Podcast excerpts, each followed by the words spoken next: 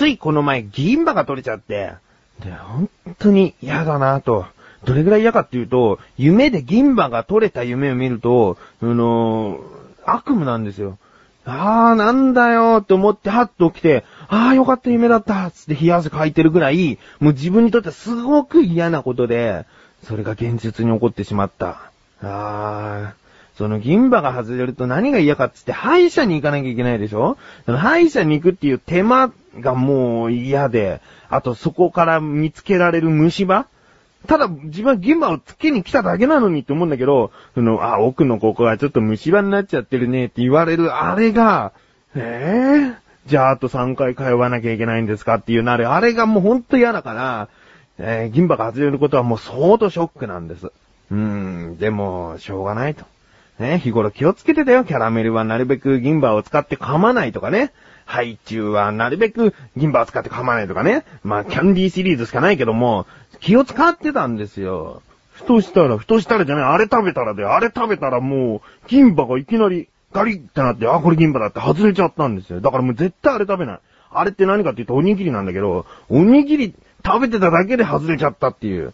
まあ、ある意味、銀歯の寿命だったのかもしれない。もう、外れるっていうことだったんだろうけど、ああ、じゃあ歯医者行きます、つって。で、歯医者に行ったんですね。で、自分はもう馴染みのある歯医者、小さい頃からずっと行ってる歯医者じゃないと、もう嫌なんですよね。そこがもう痛くないから、当たりなんだなと思って、そこしか行きたくないんですよ。で、その銀歯を持って行きました。ね。ああ、絶対虫歯見つけられると。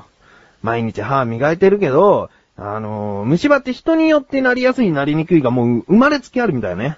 えー口の中の唾液のなんちゃら成分が多いと虫歯になりにくいとかそういうのがもう決まってるみたいで、自分はもう小さい頃、虫歯が多いってほどではないけど、結構言ってた方だったんです。だから虫歯できやすい口なんだなと思ってたんですね。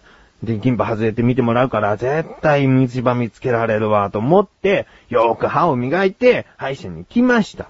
ね。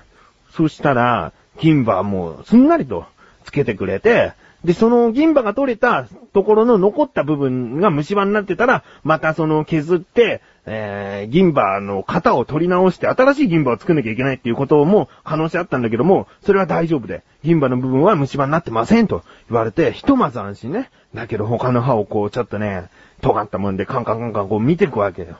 なんだけど、なんと虫歯がなかった。ええもう何年ぶりかちょっと思い出せないけども、結構経ってるんだよね。結構経ってて、絶対虫歯できてる、もうできやすい口って自分は思ってるからできてるなと思ったんだけど、ないって言われて、すごいね、なんかこう、今まで生きてきた生き方は正しかったんだと思わされるね。えー大きさだけどもう自分の歯磨きは間違ってなかったんだってことね。えー、よかったなと思いましたね。えー、だけど、ほんと歯医者嫌なの。あのね、歯医者に行くってこと自体はいいんだけど、めんどくささね。もう単純に怠け心、めんどくささが嫌なんです。歯医者の匂いとか治療されてる感覚とかは、むしろ好きな方かもしれない。うん。なんか、マッサージ感覚ね。マッサージ感覚だって気持ち悪い。そんな気持ちじゃないわ。あーなんか治ってるって気分がいいんだろうね。あーまあ、そんな、金歯はあるけど、虫歯はない。自分がお送りしまーす。菊池賞のなだらか向上心。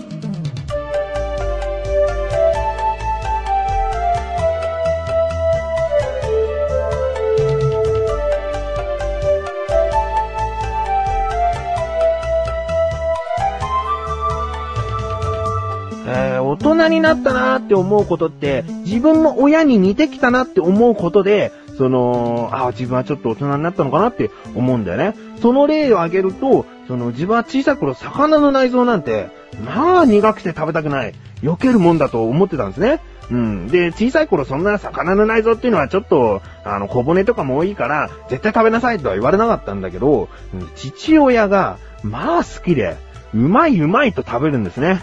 えー、何がうまいだ？うまいって表現じゃなくて、それは単に食べれる食べれるでしょって思ってたの。うん。だけどね、なんだろうな。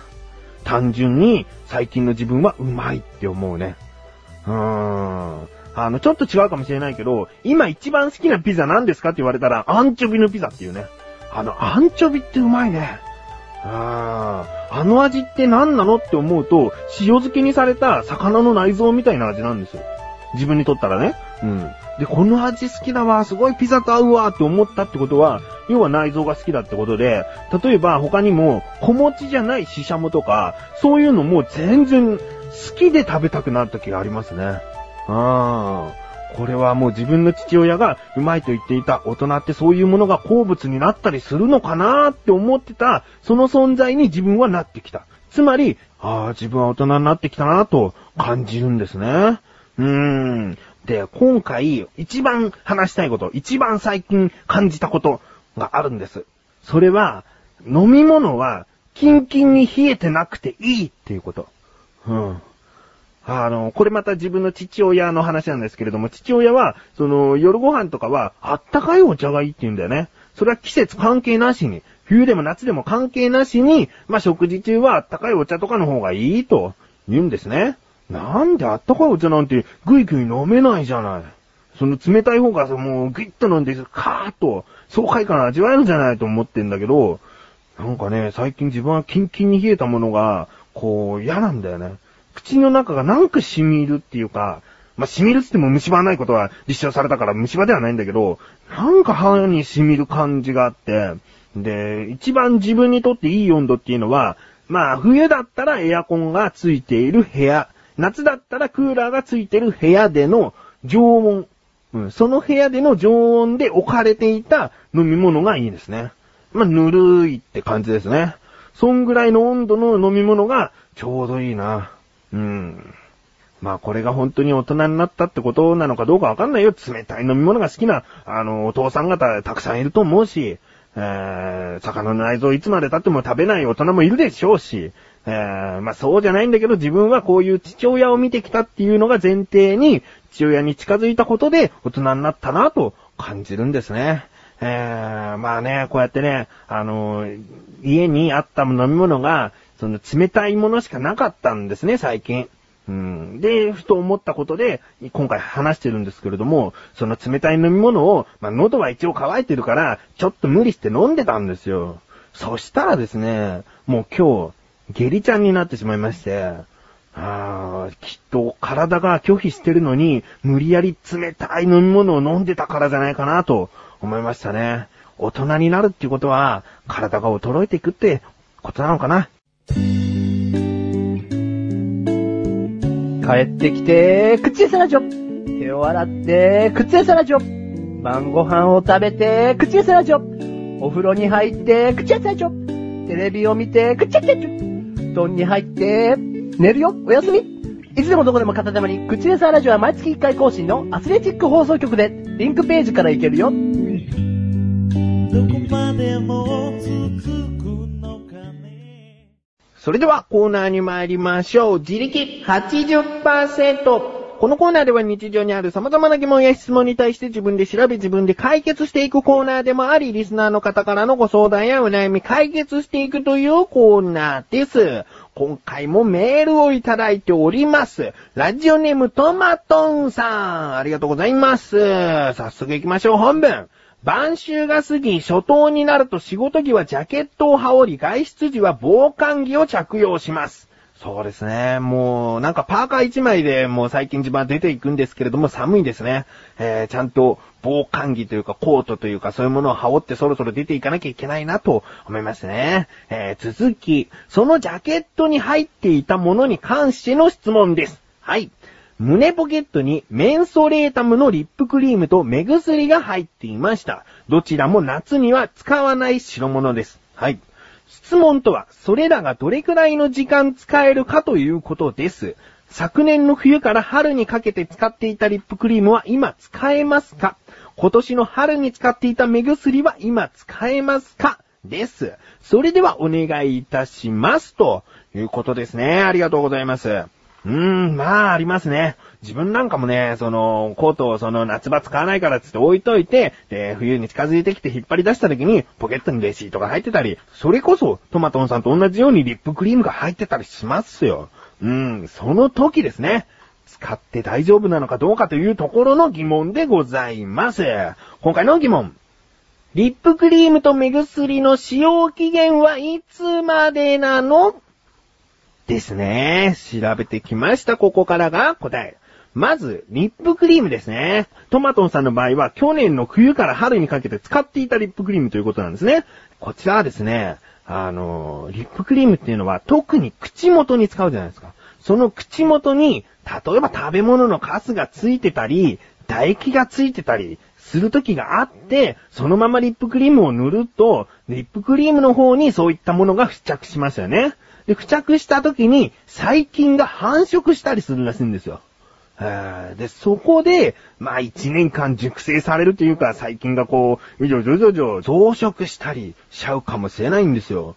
それをまた口に持っていくということは、例えば、痒くなったりだとか、あのーその赤くなって腫れてきちゃったりする例もあるみたいなので、やっぱり、そのリップクリームというのは、ワンシーズンで使い切ることが、もうベストらしいですね。えー、特に男性となると、あんまり毎日毎日つけるっていう人も少なくないと思うんですね。えー、だから、ワンシーズンで一本使い切るっていうのは難しいかもしれないけども、そういった使い方が一番いいんじゃないかということですね。そして目薬。こちらの方は開けてしまった場合、えー、だいたい1ヶ月ぐらいらしいです。うん。だけど1ヶ月で目薬を1本使い切るっていうのは、あんまりできないですよね。本当に目に気を使っている方であれば、すぐなくなってしまうのかもしれないんですけれども、自分はですね、そんなに刺さないので、1ヶ月で1本使えって言ったらできないですね。えー、だからそれは難しいかもしれないんですけれども、なぜ目薬は1ヶ月ぐらいで使わなきゃいけないのかというと、蓋を開けた途端に、目薬の汚染というのは始まってしまうらしいんですね。えー、まず、空気中に漂う微生物による汚染が考えられますと。そして、容器の先がまぶたやまつげに接触することによる汚染。使用上の注意には、まぶた、まつげに触れないようにしてくださいと書いてあるらしいんですね。えー、だけどそんなのあまり気にしてないですよね。目薬を刺すときっていうのは、そりゃまあまぶた、まつげに触れないように刺そうと思うけれども、そんな話すと入らないし、ちょっとこう近づけて使う人は使っちゃいますよね。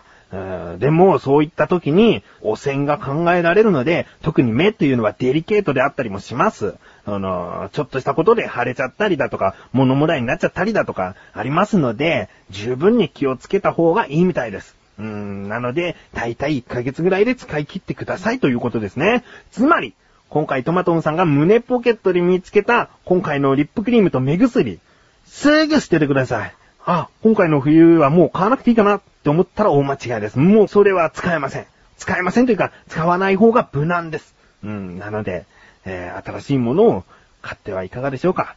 えー、トマトさんメールありがとうございます。ということで、こういった感じで日常にある様々な疑問や質問の方をお待ちしております。投稿フォームよりなだらか向上心を選択して、どしどしとご投稿ください。以上、自力80%でした。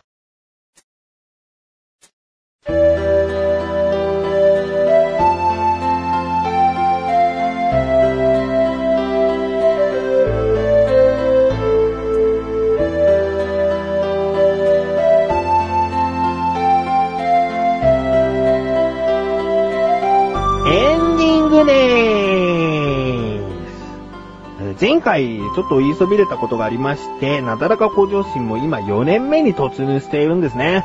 無事3年間はなだらか向上心配信してきたということですね。えーこれからもまだまだ、えーやる気はありますので、こうして聞いてくださっている方、々、えーこれからもよろしくお願いします。ということで、えーお知らせでーす。今回このなだらか向上心が配信されたと同時に更新されました小高菊池の小田カルチャー聞いてみてください。そしてリンクページから行けるアスレチック放送局のクッチレサーラジオ月に一度の更新で、えー今回更新となりました。えー聞いてみてください。なだらか向上心よりは笑える番組になってると思うんですよね。えー、小田カルちゃんも、口でさラジオもやっているかなと思うので、ちょびっとだけでも聞いていただけたら嬉しいです。あと、横断歩道のオクラの方も、えー12月いっぱいは毎週毎週更新していきたいと思いますので、よろしくお願いします。ということで、なだらか向上心は毎週水曜日更新です。それではまた次回、お相手は菊池翔でした。メガネたまーにでもあるよ。お疲れ様です。